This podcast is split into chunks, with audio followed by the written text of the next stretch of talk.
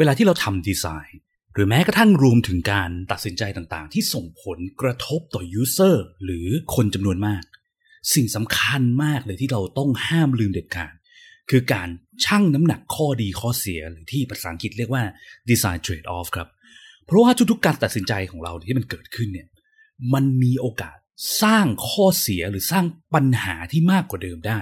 ซึ่งนั่นเป็นสิ่งที่เราไม่ต้องการเด็ดขาด เวลาที่เราดีไซน์ product เพื่อ user ของเรานะครับ episode นี้เราจะมาคุยเรื่อง design tradeoff หรือการชั่งน้ำหนักข้อดีข้อเสียกัน พร้อมจบ episode นี้ด้วยทิป 4 ข้อที่เราควรทำเพื่อให้มั่นใจว่าดีไซน์ที่กำลังจะเกิดขึ้นของเรากำลังจะช่วยแก้ปัญหาให้ user มากกว่าการสร้างปัญหาใหม่ครับ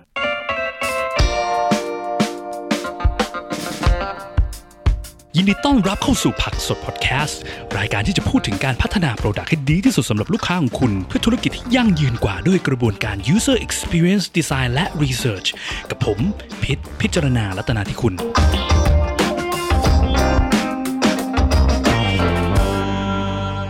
สวัสดีครับ ก็ episode นี้เนาะเราจะมาคุยถึงรากฐานการทำดีไซน์กันนะครับ การทำดีไซน์เนี่ยความยากอย่างหนึ่งของมันก็คือการที่ เราต้องสู้กับจิตวิทยาของตัวเราเองหรือของทีมเราหรือของดีไซเนอร์ในทีมเนี่ยนะครับเพราะว่าอะไรเพราะว่าเวลาที่เราทำดีไซน์เนี่ยวัตถุประสงค์หลักๆ เนี่ยมันคือการสร้างอะไรบางอย่าง เพื่อ user ของเราใช่ไหมครับเพื่อมนุษย์เนาะและที่เราพูดกันมาตลอดในพอดแคสต์เนี่ยก็คือเรื่อง user need เป็นเรื่องยากใช่ไหมครับการออกแบบให้มนุษย์มันยาก พอมันยากเนี่ยมันแปลว่าอะไร มันแปลว่า solution หรือไอเดียต่างๆ ที่เราคิดออกเนี่ยมันมีโอกาสที่จะไม่ตรงกับ need ของ user อยู่เสมออยู่ตลอดเวลานะครับ ทีนี้พอมันไม่ตรงกับ need ของ user เนี่ยสิ่งที่มันจะเกิดตามมาคือ มันมีโอกาสสร้างปัญหาให้ user นะครับ อันนี้เป็นสิ่งที่ผมพูดประจำเลยเวลาที่คุยกับลูกค้าหรือว่าคุยกับทีมงานหรืออะไรตลอดคือว่า ถ้าเราไม่ได้แก้ปัญหาให้ user เรา มีโอกาสสูงมากที่เรากำลังจะสร้างปัญหาใหม่ให้ user ซึ่งเป็นสิ่งที่เราไม่ต้องการเด็ดขาดนะครับลองมาดูสิ่งรอบๆตัวเราก็ได้นะว่า ไอ้ของต่างๆที่เราใช้เนี่ยเคยเจอไหมว่าบางทีมี product ใหม่ ๆ มีแอปใหม่ ๆ หรือว่าบริษัทเรามีการไปซื้อซอฟต์แวร์ใหม่ ๆ มา แล้วมันไม่ได้ช่วยให้เราในฐานะ user เนี่ยมีชีวิตที่ดีขึ้น แต่ในทางกลับกันเนี่ยมันสร้างปัญหาใหม่เพิ่ม เช่น มันอาจจะใช้ยากกว่าเดิม หรือมันอาจจะมีแต่ฟีเจอร์อะไรก็ไม่รู้ที่เราไม่ได้สนใจ ไม่ได้มีประโยชน์กับเรา แต่มันก็มีเต็มไปหมดทำให้เกิดปัญหาในการใช้งานได้คำถามก็คือว่าดีไซเนอร์ของ product เหล่านั้น หรือแม้กระทั่งคนที่เขาออกสิทธิ์ออกเสียงในการซื้อซอฟต์แวร์นั้นเข้ามาให้เราใช้เนี่ยเขา จงใจอยากสร้างปัญหาใหม่ให้เราหรือเปล่า ผมว่าไม่เนาะแต่สิ่งที่ผมว่ามันเกิดคือดีไซเนอร์เขาอาจจะไม่ได้คำนึงถึงไม่ได้คิดถึงปัญหาที่มันอาจจะเกิดจากดีไซน์หรือฟีเจอร์ต่างๆ ที่เขาใส่เข้ามาเนี่ยเขาอาจจะมองแค่ข้อดีว่าเฮ้ยมีฟีเจอร์เหล่านี้มันจะมีข้อดีอย่างนั้นอย่างนี้ แต่การที่มีฟีเจอร์เหล่านี้มันดันสร้างปัญหาใหม่เกิดขึ้นมานะครับหรือคนที่ตัดสินใจซื้อซอฟต์แวร์เนี่ยเข้ามาในองค์กรให้เราใช้เนี่ย เขาอาจจะไม่ได้คิดถึงข้อเสียที่มันอาจจะเกิด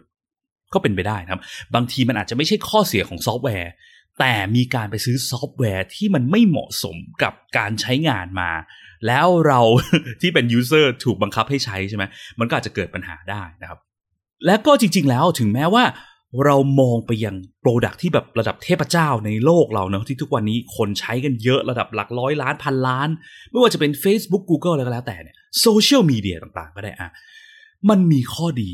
เยอะมากใช่ไหมครับ ไม่งั้นคนคงไม่แบบใช้มันต่อเนื่องใช้มันเยอะระดับหลักร้อยล้านพันล้านขนาดนี้หรอกเนาะไม่ว่าจะเป็น IG Facebook Twitter อะไรต่างๆแต่มันก็สร้างข้อเสียหลายๆอย่าง ตามมาอยู่เรื่อยๆเหมือนกันใช่ไหมครับ เช่นโซเชียลมีเดียเนี่ยข้อดีของมันคือช่วยให้เราได้รับข่าวสารได้เร็วขึ้นนะได้รู้ว่าเพื่อนๆเราสมัยแบบประถมสมัยอนุบาล ทุกวันนี้เขาเป็นไงชีวิตเขาเป็นไงบ้าง ได้ keep connection กับคนเหล่านั้นใช่ไหมแต่ข้อเสียที่ตามมาของพวกโซเชียลมีเดียหรือ Facebook คืออะไร ก่อให้เกิดการเสพติดใช่ไหมแบบว่าเด็กๆ หลาย ๆ คน หรือแม้กระทั่งผู้ใหญ่ก็ตามเสพติดการเล่น Facebook นั่งเล่น Facebook ตลอดเวลา ซึ่งมันก็มีงานวิจัยที่เขาบอกว่าคนที่เล่นโซเชียลมีเดียตลอดเวลาเนี่ยมันก่อให้เกิดโรคซึมเศร้าได้มากขึ้นอะไรอย่างนี้ใช่ไหมครับนี่คือข้อเสียที่มันตามมา ซึ่งผมก็มั่นใจว่าทีม Facebook เนี่ยเขาไม่ได้คิดถึงเรื่องพวกนี้หรอกว่ามันจะมีเรื่องแบบนี้เกิดขึ้นได้ แล้วมันก็คงไม่มีใครในโลกสามารถคิดถึงเรื่องพวกนั้นได้ใช่ไหมจนกระทั่ง มันมีการใช้งานจริง ๆ เกิดขึ้น มันถึงรู้ว่ามันอาจจะเกิดปัญหาเหล่านี้ได้นะครับหรืออีกหนึ่งตัวอย่างของการดีไซน์ พวกแอปพลิเคชันที่อาจจะยังมีการทำ design tradeoff หรือชั่งน้ำหนักข้อดีข้อเสีย ยังไม่เพียงพอ ก็เช่น การตัดสินใจเพิ่มฟีเจอร์เข้าไปเยอะๆ เรื่อยๆนะครับเช่นพวกอะอาจจะเป็นแอปช้อปปิ้งใช่ไหมแต่อยากเพิ่มฟีเจอร์นั่นนี่เพิ่มเกมหลากหลายอย่าง เพิ่มฟีเจอร์คูปอง 7 แบบเนี้ยเข้าไปเยอะ เรื่อยๆ เพราะคิดว่าเนี่ยแหละจะเป็นสิ่งที่ดึงดูดความสนใจของคนได้นะครับทำให้ user ชอบอะไรเงี้ยนะครับแต่ในความเป็นจริงแล้วเนี่ยข้อเสียของการเพิ่มฟีเจอร์แต่ละอย่างเข้าไปก็คือการที่มันจะทำให้เกิดความซับซ้อนและความงงในการใช้งานใช่ไหมครับยิ่งมีของเยอะมีฟีเจอร์เยอะในแอปพลิเคชันมากเท่าไหร่ มันแปลว่าเรากำลังบังคับให้ user ต้องเรียนรู้หรือต้องใช้ cognitive load เดี๋ยวพูดถึงเรื่อง cognitive load ใน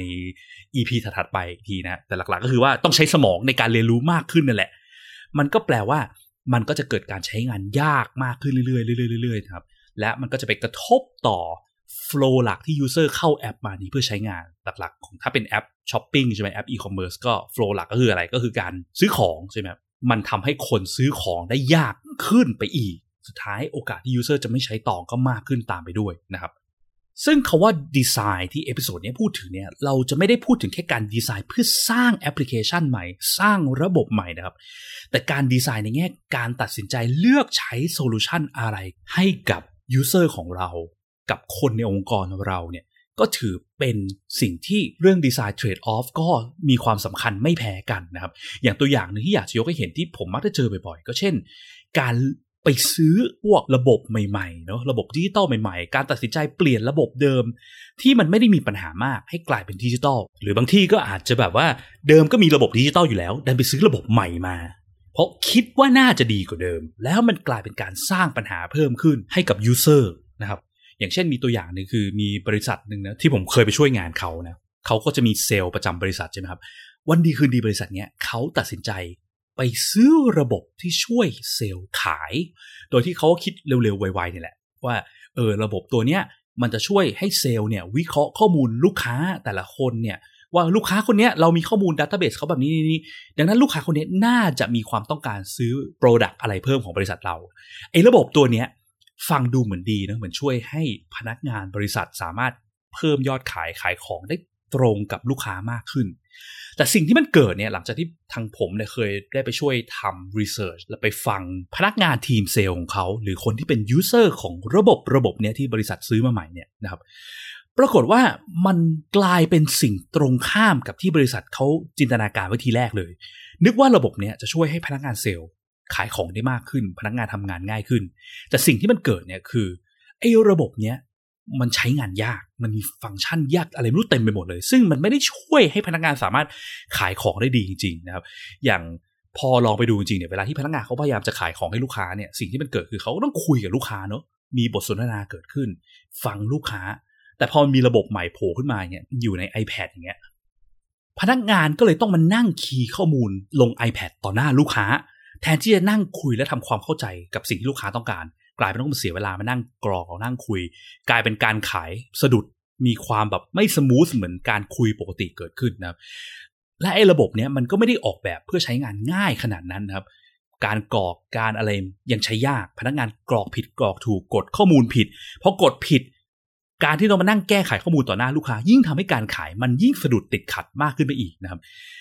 ที่สำคัญเนี่ยความแย่กว่านั้นก็คือว่า ไอ้ระบบที่มันช่วยวิเคราะห์และเสนอโปรดักต์ใหม่ๆ ให้ลูกค้าเนี่ยมันดันเสนอไม่ตรงเพียงพอนะครับ เพราะว่าอะไร เพราะว่าพอไปดูหนึ่งปัญหาเนี่ย มันเกิดจากการที่ว่าพวก product ต่างๆ ที่ระบบมันต้องนำเสนอให้ทีมเซลล์เนี่ย มันจะต้องมีการรับ input จากทีมหลังบ้านนะครับ ทีมหลังบ้านต้องมานั่งคอยอัปเดต database อยู่เรื่อยๆ แต่ product กับโปรโมชั่นที่เขามีเนี่ย มันมีการเปลี่ยนแปลงอยู่ตลอดเวลานะครับ แบบเปลี่ยนแบบทุกอาทิตย์เลยอะไรเงี้ย ปรากฏว่าบริษัทเขาก็ดันไม่มีคนหลังบ้านเพียงพอที่จะคอยมานั่งอัปเดตตัว product ที่มันเปลี่ยนแปลงทันนะครับพอมันไม่ทันปุ๊บสิ่งที่มันเกิดคือ ระบบมันก็เลยแนะนำแต่ product เก่าๆของบริษัท ซึ่งปกติแล้วทางทีมเซลล์พนักงานเนี่ยเขาไม่ได้ขาย product เก่าๆเขาก็จะพยายามขายแต่ของใหม่ๆโปรโมชั่นใหม่ๆที่มันออก กลายเป็นพอของที่มันนำเสนอขึ้นมาเนี่ยเป็นของเดิมๆซ้ำซากที่ไม่ใช่ของใหม่ที่เขาขาย พนักงานทีมเซลล์เขาก็เลยไม่ใช้นะครับกลายเป็นระบบสร้างปัญหาเพิ่มขึ้น พนักงานเก่าๆที่เขาคุ้นเคยกับการขายเนี่ยเขาเชื่อมั่นในเทคนิคการขายต่างๆของเขา การเข้าใจถึง product ต่างๆ ออกใหม่ การนั่งอ่าน brief อะไรของเขาอะเขาขายโดย sense ของเขาแทน แทนที่จะใช้ระบบนี้นะครับหนำซ้ำพนักงานที่เพิ่งเข้ามาใหม่ในบริษัทเนี่ยที่ยังไม่ค่อยคุ้นเคยกับ product ที่บริษัทมีเนี่ยใช้ระบบนี้งงเข้าไปอีกทำให้การขายแย่ลงไปอีก กลายเป็นว่า ระบบใหม่ที่ตอนแรกทีมที่จัดซื้อเนี่ยผู้บริหารที่คิดว่าระบบนี้มันดีเนี่ยตอนที่ฟังมาว่าระบบมันดีอย่างนั้นดีอย่างนี้เนี่ยเขายึดติดแต่มองแต่ข้อดีของตัวระบบ แต่ลืมมองไปว่าข้อเสียที่มันอาจจะเกิดขึ้นได้ ของระบบตัวนี้มันคืออะไรนะครับ แล้วข้อเสียที่มันเกิดเนี่ยมันร้ายแรงมากเนอะนอกจากเสียตังค์ซื้อซอฟต์แวร์นี้มาแล้วเนี่ยทำให้ยอดขายของเซลล์ภายในแย่ลงไปอีกด้วยซ้ำนะครับ ไม่ได้แก้ปัญหาเลยเลย สร้างปัญหาใหม่เพิ่มขึ้นไปอีก นะครับอันนี้เป็นสิ่งที่อันตรายเนาะทีนี้ในเรื่องการชั่งน้ำหนักข้อดีข้อเสียหรือ design trade-off เนี่ยนะครับมันมี quote หรือประโยคคำพูดประโยคหนึ่งที่ผมชอบมากเลยจากดรโทมัสโซเวลนะครับเขาเป็นนักเศรษฐศาสตร์ชื่อดังแบบระดับตำนานคนหนึ่งของอเมริกา เขาเคยพูดไปว่า there are no solutions only trade offs นะครับแปลว่าอะไร แปลว่า เฮ้ย ถ้าเราคิดดูจริง ๆ เนี่ย มันไม่มีสิ่งที่เรียกว่า solution หรือทางออกเป๊ะๆขนาดนั้นหรอก สิ่งที่มันมีที่มนุษย์เรามีเนี่ยมันมีแต่สิ่งที่เรียกว่า trade off หรือการทำอะไรไปมีข้อดีแล้วก็มีข้อเสียบางอย่างตามมา มีแค่นั้นจริง ๆ นะครับ ไม่มีอะไรที่เรียกว่าโอ้ perfect solution ที่แบบทำไปปุ๊บมีแต่ข้อดีร้อยเปอร์เซ็นไม่มีข้อเสียในโลกใบนี้ของมนุษย์เรานะครับ เพราะอะไรเพราะว่าคือเขาบอกว่าในโลกเราเนี่ยมันมีข้อจำกัดมันมีความไม่เพียงพอของทรัพยากรต่างๆนานาอยู่นะครับ สมมุติว่าเราสร้างโซลูชันที่มันดีมากๆสำหรับ คนกลุ่มหนึ่งเนี่ยสิ่งที่มันเกิดคือว่ามันก็จะมีคนอีกกลุ่มหนึ่งที่โดนผลกระทบจากตรงนั้นใช่ไหมครับเพราะว่าทรัพยากรที่เรามีในโลกเนี่ยมันไม่เพียงพอสำหรับคนทุกคนมนุษย์ทุกคนนะครับ แล้วก็บวกกับความจริงที่ว่ามนุษย์เราเนี่ย เรามักจะมีสิ่งที่เราขาดอยู่ในตัว ไม่ว่าจะเป็นเรื่องเงินเรื่องทุน เรื่องรีซอสเรื่องเวลา เรื่องความรู้ที่เรามีณปัจจุบันนี้ใช่ไหมครับเวลาที่เราสร้างอะไรต่างๆนานามาเนี่ย มันไม่มีทางที่เราจะมีความรู้เพียงพอที่จะ จินตนาการได้ถึงข้อเสียทุกอย่างที่มันเกิด ดังนั้นสิ่งที่มันเกิดคือว่า เพราะความไม่รู้ของเราเนี่ยมันทำให้เรามีโอกาสสร้างข้อเสียหรือปัญหาใหม่ตามมาได้อยู่เสมอ นอกจากเรื่องความรู้แล้วก็รวมไปถึงเรื่องเงินทุนเรื่องทรัพยากรจำกัดใช่ไหมคือยิ่งจะอยากจะสร้างโซลูชันที่มันดีเท่าไหร่เนี่ยมันก็ยิ่งต้องคิดเยอะต้องใช้เวลาในการทดลองมากขึ้น เวลามันก็ตามมาด้วยใช่ไหมก็จะเป็นข้อเสียอย่างหนึ่งในทางกลับกันถ้าเราแบบว่าเฮ้ยอยากจะสร้างอะไรเร็วๆสิ่งที่มาตามมาก็คือว่าของเร็วๆก็มักจะเป็น solution ที่ไม่เคยดีเท่าไหร่ อาจจะเกิดปัญหาใหม่ตามมาได้นะครับซึ่งผมว่าอันนี้มันมันเป็นสิ่งที่สำคัญมากแล้วมันเป็นสิ่งที่ดีมากเลยนะ ในการที่เมื่อไรก็ตามที่เราลุกขึ้นมา ออกสิทธิ์ออกเสียง ตัดสินใจในการทำดีไซน์ หรือการออกนโยบายหรืออะไรก็แล้วแต่เนี่ยที่จะส่งผลต่อกลุ่ม user ที่จะมาใช้งานสิ่งเหล่านี้เนาะเราจำเป็นที่จะต้องมองทั้งข้อดีและข้อเสียของทุกการตัดสินใจของเรา ทุกทางเลือกที่เรามีนะครับ เพื่อที่จะได้ลด โอกาสที่เราจะสร้างปัญหาใหม่ที่รุนแรงกว่าเดิมเกิดขึ้นนะครับ เพราะว่านิดของมนุษย์ที่เราต้องการเสิร์ฟเนี่ยที่เราต้องการสร้างของหรือออกนโยบายต่างเนี่ยนิดมันเข้าใจยากมาก มันมีความซับซ้อนอยู่นะครับ ดังนั้นอย่าไปคิดเอาเองว่าเฮ้ยเนี่ย ไอเดียของฉันไอเดียเนี้ยมันดีแน่นอนมันเป็น perfect solution แน่นอน มันไม่มีคำว่า perfect solution อยู่ในโลกนี้นะครับ มีแต่สิ่งที่เรียกว่า trade off หรือการได้ข้อดีอะไรมา แต่ต้องแลกกับข้อเสียบางอย่างที่มันเกิดขึ้นนะครับ สิ่งที่เราต้องทำได้ก็คือว่า make sure ว่าข้อดีของดีไซน์เรา หรือการตัดสินใจของเราเนี่ยมันมีข้อดีที่มากกว่าข้อเสียที่มันจะเกิดขึ้นตามมาให้ได้นะครับ ไม่มีทางที่จะไม่มีข้อเสียยังไงก็มีข้อเสีย แต่ขอให้ข้อเสียอย่ามากกว่าข้อดีแล้วกัน เราอาจจะเรียกได้ว่าดีไซน์ที่ดี คือดีไซน์ที่มีข้อดีมากกว่าข้อเสียเยอะๆใช่ไหมครับส่วนดีไซน์ที่แย่เนี่ยคือดีไซน์ที่ออกมาแล้วมีแต่ข้อเสีย มีข้อดีนิดหนึ่งข้อเสียมากตามมาเป็นพรวน สุดท้ายกลายเป็นข้อเสียรุนแรงจนทำให้เราเลิกใช้ product นั้นไปอะไรเงี้ยนะครับนี่คือดีไซน์ที่แย่มาก ซึ่งจริงๆ ปัญหาอย่างหนึ่งเนี่ยของการที่ design trade-off เนี่ยมันถูกมองข้ามหรือถูกทำไม่เพียงพอจนมันเกิดปัญหาที่รุนแรงตามมาเนี่ย จริง ๆ แล้วมันเป็นปัญหาเกี่ยวกับจิตวิทยาของมนุษย์เราด้วยนะฮะเชื่อไหมฮะเพราะว่าอะไรเพราะว่าถ้าเราลองมองดูจริงๆเนี่ยคือมนุษย์เราเนี่ยมันมี bias เยอะมากเนาะ bias หรือการลำเอียงโดนจิตวิทยาบางอย่างหลอกให้เรามองข้ามบางเรื่องไป และไปเกื้อหนุนสนับสนุนในอีกเรื่องหนึ่งที่มันอาจจะสร้างปัญหาเพิ่มได้ เราอาจจะมองไม่เห็นเพราะว่าเกิดจากจิตวิทยาของเราเนี่ยนะครับ bias อย่างหนึ่งที่เรามักจะเห็นได้บ่อยๆ เลยก็คือการ bias เพื่อเชียร์ไอเดียที่เรา ปิ๊งขึ้นมาที่เราคิดเองนะครับ เราจะมีแนวโน้มที่จะเชียร์ไอเดียที่เราคิดได้ มากกว่าไอเดียคนอื่น มนุษย์เราเนี่ยมีแนวโน้มประจำที่จะเชียร์และคิดว่าไอเดียที่เราคิดได้เนี่ยเป็นเป็นสิ่งที่ดีที่สุดในโลกนะครับ ยิ่งเวลาที่เราคิดไอเดียอะไรมาก แล้วไอเดียมันทำให้เรารู้สึกตื่นเต้นมากๆ เนี่ย มันแปลว่าเราจะถูกจิตวิทยาของเราหลอกให้เราอวยหรือเชียร์ไอเดียเหล่านั้น และลืมการมองข้อเสียของสิ่งที่อาจจะเกิดขึ้นได้จากไอเดียนั้น โดยเฉพาะอย่างยิ่งถ้าสมมติว่าเราเป็นแบบผู้บริหารในองค์กรเนาะเรามีอำนาจมีสิทธิ์มีเสียงสูงเนี่ยไอเดียที่มันลอยเข้ามาในหัวเราเอง แล้วเราเกิดความรู้สึกแบบโหยตื่นเต้นกับมันมากเนี่ยเราคิดว่ามันดี เราคิดว่ามันดี เรารู้สึกว่ามันดี เราก็อาจจะมีแนวโน้มที่จะใช้อำนาจในในการชี้นิ้วสั่งใช่ไหมให้คนเบื้องล่างทำไอเดียเหล่านี้ทันทีนะครับ โดยที่หลาย ๆ ครั้งเนี่ยมันมักจะสร้างปัญหากับองค์กรที่มีการทำสิ่งที่เรียกว่า digital transformation นะฮะ ไอ้เรื่อง digital transformation เนี่ยเป็นสิ่งที่น่ากลัว digital transformation คือเมื่อองค์กรองค์กรหนึ่งเนาะเขาไม่ได้มีประสบการณ์ด้านการทำ digital product ในการสร้างระบบ IT ต่างๆเนี่ยแล้ววันดีคืนดีเขาลุกขึ้นมา แล้วสร้าง digital product ทันทีนะครับการสร้าง digital product เนี่ยมันไม่เหมือนการสร้าง physical product ในยุคอดีตเนาะทีนี้ถ้าผู้บริหารเนี่ยมีประสบการณ์ในการทำ physical product หรือ product ที่ไม่ได้อยู่ในโลกดิจิตอลมาก่อน แต่ไม่ได้มีประสบการณ์ทำ digital product เท่าไหร่ แล้ววันดีคืนดีเขามาทำ digital product เนี่ยมีโอกาสสูงมากเลยที่ผู้บริหารเหล่านั้นเนี่ยจะตัดสินใจผิดพลาด เพราะเขาอาจจะตัดสินใจโดย base ทุกอย่างไปยังประสบการณ์ในอดีตที่ไม่ได้อยู่ในโลกดิจิตอลใช่ไหมครับอยู่ในโลก physical เนี่ยซึ่งมันทำให้โอกาสที่ไอเดียที่เขาคิดมาได้เนี่ยมันมีข้อผิดพลาดเยอะเนี่ยมีสูงมาก เพราะว่าประสบการณ์ในโลก physical กับโลกดิจิตอลมันไม่เหมือนกันเนาะ ยิ่งไปกว่านั้นนะครับ เรื่องจิตวิทยากับไอเดียของคนเราเนี่ยมันมีปัญหาที่ร้ายแรงตามมาเพิ่มอีกก็คือว่า เรามักจะ associate ตัวเราเนาะกับไอเดียของเรา ก็คือไอเดียที่เราคิดได้เนี่ย มันคือตัวเรา ถ้าสมมติมีใครมาวิจารณ์ มีใครบอกว่าเฮ้ยไอเดียเนี้ยมีโอกาสสร้างข้อเสียเกิดปัญหานู้นนี้นั้นขึ้นมาได้เนี่ย หลาย ๆ ครั้งเราถูกจิตวิทยาหลอกอีกแล้วว่าเขากำลังโจมตีที่ตัวเรา ทั้งที่ความเป็นจริงแล้วเนี่ย ตัวเรากับไอเดียของเราเนี่ยมันเป็นคนละเรื่องอะเนาะไอเดียต่างๆที่มันคิดมาได้เนี่ย มันไม่ใช่ตัวเรา มันมีโอกาสผิดได้เสมอ การที่คนเขาบอกว่าไอเดียเราผิด เขาไม่ได้บอกว่าตัวเราผิดนะครับ ดังนั้นเนี่ยมันเลยเป็นจุดที่หลาย ๆ คน take it personal นะคิดว่าเฮ้ยทำไมพวกนี้มาด่าฉันวะ ดังนั้นฉันก็ต้องยิ่งปกป้องไอเดียของฉันมากขึ้นไปอีก ซึ่งในความเป็นจริงเขาไม่ได้ด่าคุณนะเขาด่าที่ไอเดีย เพราะไอเดียที่มันเกิดมันอาจจะสร้างปัญหามากขึ้นกว่าเดิมได้นะครับ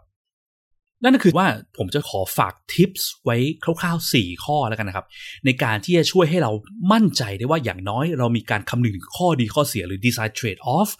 มากขึ้นนะครับ โดยไม่ถูกจิตวิทยาของตัวเราเองหลอกมากจนเกินไปนะครับ ข้อแรกก็คือว่า เวลาที่เราดีไซน์นะครับ เมื่อมีไอเดียอะไรต่างๆ ลอยเข้ามา ถ้าเราตื่นเต้นกับไอเดียเหล่านั้นมาก ให้เราสโลว์ดาวอย่าเพิ่งรีบนะครับแล้วลองมองหาแต่ข้อเสียของไอเดียนั้น ลืมข้อดีมันไปก่อน ยิ่งเราตื่นเต้นกับมันมากเท่าไหร่แปลว่าเรามีแนวโน้มที่จะถูกอารมณ์เรานำพามากกว่าเหตุผลนะครับ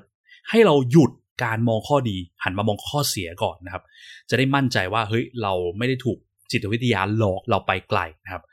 และในทางกลับกันถ้าสมมติว่ามีไอเดียคนอื่นเข้ามาแล้วเรารู้สึกทันทีว่าแหวะนะครับ เมื่อมีความแหวะเกิดขึ้นเนี่ย ให้เราสโลดดาวตัวเราเองอีกเหมือนกัน แล้วทำในสิ่งที่ตรงกันข้ามกับสิ่งแรกที่เมื่อกี้บอกนะครับ ก็คือว่าให้ลองมองอวยข้อดีของเขามองหาข้อดีของไอเดียเหล่านั้นก่อนนะครับ อย่าเพิ่งรีบไปตัดสินว่ามันไม่ดีนะครับเพราะมันมีโอกาสสูงมากเลยเมื่อเรารู้สึกแหวะเนี่ย มันเกิดจากอีโมชันหรืออารมณ์เนาะอย่าให้อีโมชันมันนำพาเรานะครับใช้logic sense ในการตัดสินใจ เมื่อรู้สึกแหวะ emotion บอกว่าไม่ดี อย่าเพิ่ง ลองมองข้อดีก่อนอาจจะมีข้อดีบางอย่างที่เราคาดไม่ถึงนะช็อตแรกก็เป็นไปได้นะครับ ข้อที่ 2 ก็คือการที่ว่าเมื่อเราต้องออกแบบ product หรือต้องกำหนดนโยบายหรือสั่งซื้อ solution อะไรบางอย่างเนี่ย พยายามอย่ายึดไปยังไอเดียแรกหรือ solution แรกทันทีนะครับ แต่อยากให้ลอง explore หลายๆ option ที่มันเป็นไปได้ ที่ช่วยให้เราแก้ปัญหาเดียวกันนี้ได้นะครับ มีวิธีอื่นอีกไหมที่ทำได้อีก เช่น สมมติว่าเราบอกว่าเฮ้ยเราอยากเพิ่มยอดขายให้พนักงานขายในบริษัทเราเนี่ยแล้วเรามีไอเดียลอยมาว่าเฮ้ยเราเคยเห็นซอฟต์แวร์ตัวนั้นว่ะที่บริษัทนั้นขายฟังดูดีมากเลยอย่าเพิ่งรีบตัดสินใจไปซื้อทันทีนะครับ slow down ก่อน slow down มีทางอื่นอีกไหม ที่ช่วยให้เรา achieve goal เดียวกันหรือ ช่วยพนักงานขายบริษัทเราเพิ่มยอดขายได้นะครับ มันอาจจะมีดีไม่ดีมันอาจจะเป็นแค่วิธีง่ายๆ เช่นแบบเฮ้ยซื้อสมุดจดโน้ตให้พนักงานที่พกพาสะดวกพนักงานจะได้พกไปเวลาไปขายลูกค้ามากขึ้นอะไรอย่างเงี้ยก็เป็นไปได้นะครับ หรืออย่างบางคนทำเว็บไซต์ใช่ไหมครับ เว็บไซต์ขายของเนี้ย เฮ้ย ช่วงนี้มันมีสินค้าบางชิ้น เราอยากจะเพิ่มยอดขายว่ามันขายไม่ออกอะไรเงี้ย หรือว่า เฮ้ย ตอนนี้เรามีโปรโมชั่นสินค้าเหล่านี้เราต้องการเพิ่มยอดขายชิ้นนี้เป็นพิเศษมากกว่าชิ้นอื่นในเว็บไซต์ทำไงดีจะเพิ่มยอดขายสินค้าพวกนี้ อาจจะแบบว่ามีไอเดียแรกที่ลอยเข้ามาคือ เปิด pop-up มาเลยเวลาที่คนเข้ามาในเว็บไซต์ทำ pop-up แสดงสินค้าชิ้นนั้น สมมติมีสินค้า 5 ชิ้น ก็แสดง pop-up ไปเลย 5 อันเนี่ยนี่คือไอเดียแรกที่มันลอยเข้ามาใช่ไหม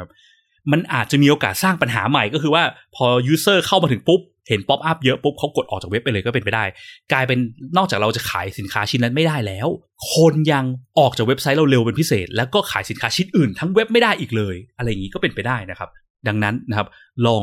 explore คิดถึงหลาย ๆ option ที่เป็นไปได้ก่อน แล้ววัดข้อดีข้อเสียของแต่ละ option นะครับ หาดูว่า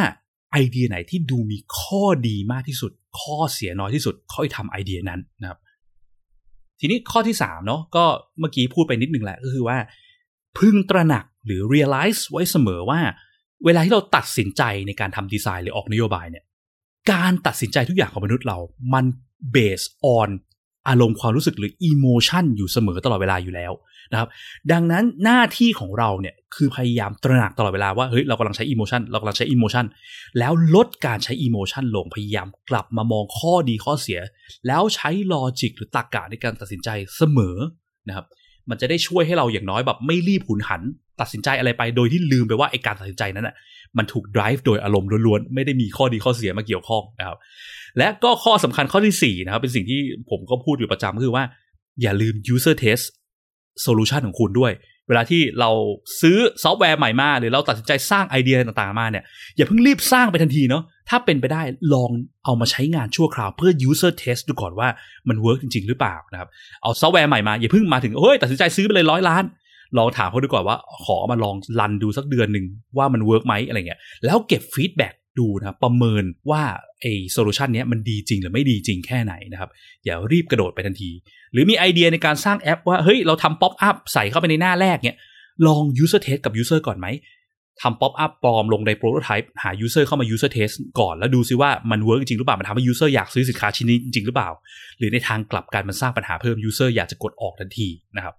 นั่นก็คือนะครับ design trade off เนาะการชั่งน้ำหนักระหว่างข้อดีข้อเสียกับทุกการตัดสินใจของเราเป็นสิ่งสำคัญมากสำหรับการที่ถ้าเราต้องทำการตัดสินใจ การดีไซน์ การเลือกนโยบายต่างๆ เพื่อคนหมู่มากเนาะส่งผลต่อมนุษย์หมู่มาก มีโอกาสเสมอที่การตัดสินใจเราจะสร้างปัญหาใหม่เพิ่ม เพราะว่าเรื่อง need ของ user เป็นเรื่องยากนะครับเมื่อไรก็ตามที่เรากำลังตื่นเต้นกับ solution หรือไอเดียบางอย่างที่เราคิดได้เนี่ย มีโอกาสสูงมากว่าเรากำลังจะสร้างปัญหาใหม่ที่รุนแรงกว่าเดิม ดังนั้น slow down ช้าๆนะครับ คิดถึงข้อเสียที่เป็นไปได้สำหรับไอเดียที่เราตื่นเต้น หรือคิดถึงข้อดีที่เป็นไปได้สำหรับไอเดียของคนอื่น ที่เราไม่ได้ตื่นเต้นแล้วรู้สึกแหวะกับเขานะครับ คิดถึงข้อดีก่อนนะครับมันจะได้ช่วยลดโอกาสที่เราจะไปสร้างปัญหาใหม่เพิ่มเติมและสุดท้ายไอเดียเราก็ไม่ประสบความสำเร็จนะครับ episode นี้ก็เท่านี้แล้วกันนะครับเราพบกันใหม่ episode หน้าครับสวัสดีครับ สุดท้ายถ้าคุณชอบ episode นี้นะครับ รบกวนช่วยกดไลค์กดแชร์ episode นี้ด้วยนะครับ แล้วก็ถ้าคุณยังไม่ได้กด Follow อย่าลืมกด Follow หรือ Subscribe ในช่องทางที่คุณฟัง เพื่อที่จะได้ไม่พลาดเมื่อเรามี episode ถัดๆไปออกนะครับ หรือถ้ามีคำถามมี feedback หรือว่ามีสิ่งที่อยู่ในใจที่อยากจะฟังเกี่ยวกับเรื่องเกี่ยวกับการสร้าง product ด้วยกระบวนการ user experience design research เนี่ยนะครับ ก็สามารถกดที่ลิงก์ในฟอร์มด้านล่างของ episode นี้เพื่อที่จะ ส่งคอมเมนต์ feedback หรือว่าคำถามหรือไอเดีย episode ถัดไปมาให้เราได้เลยนะครับ แล้วก็พบกันใหม่ใน episode หน้าครับ สวัสดีครับ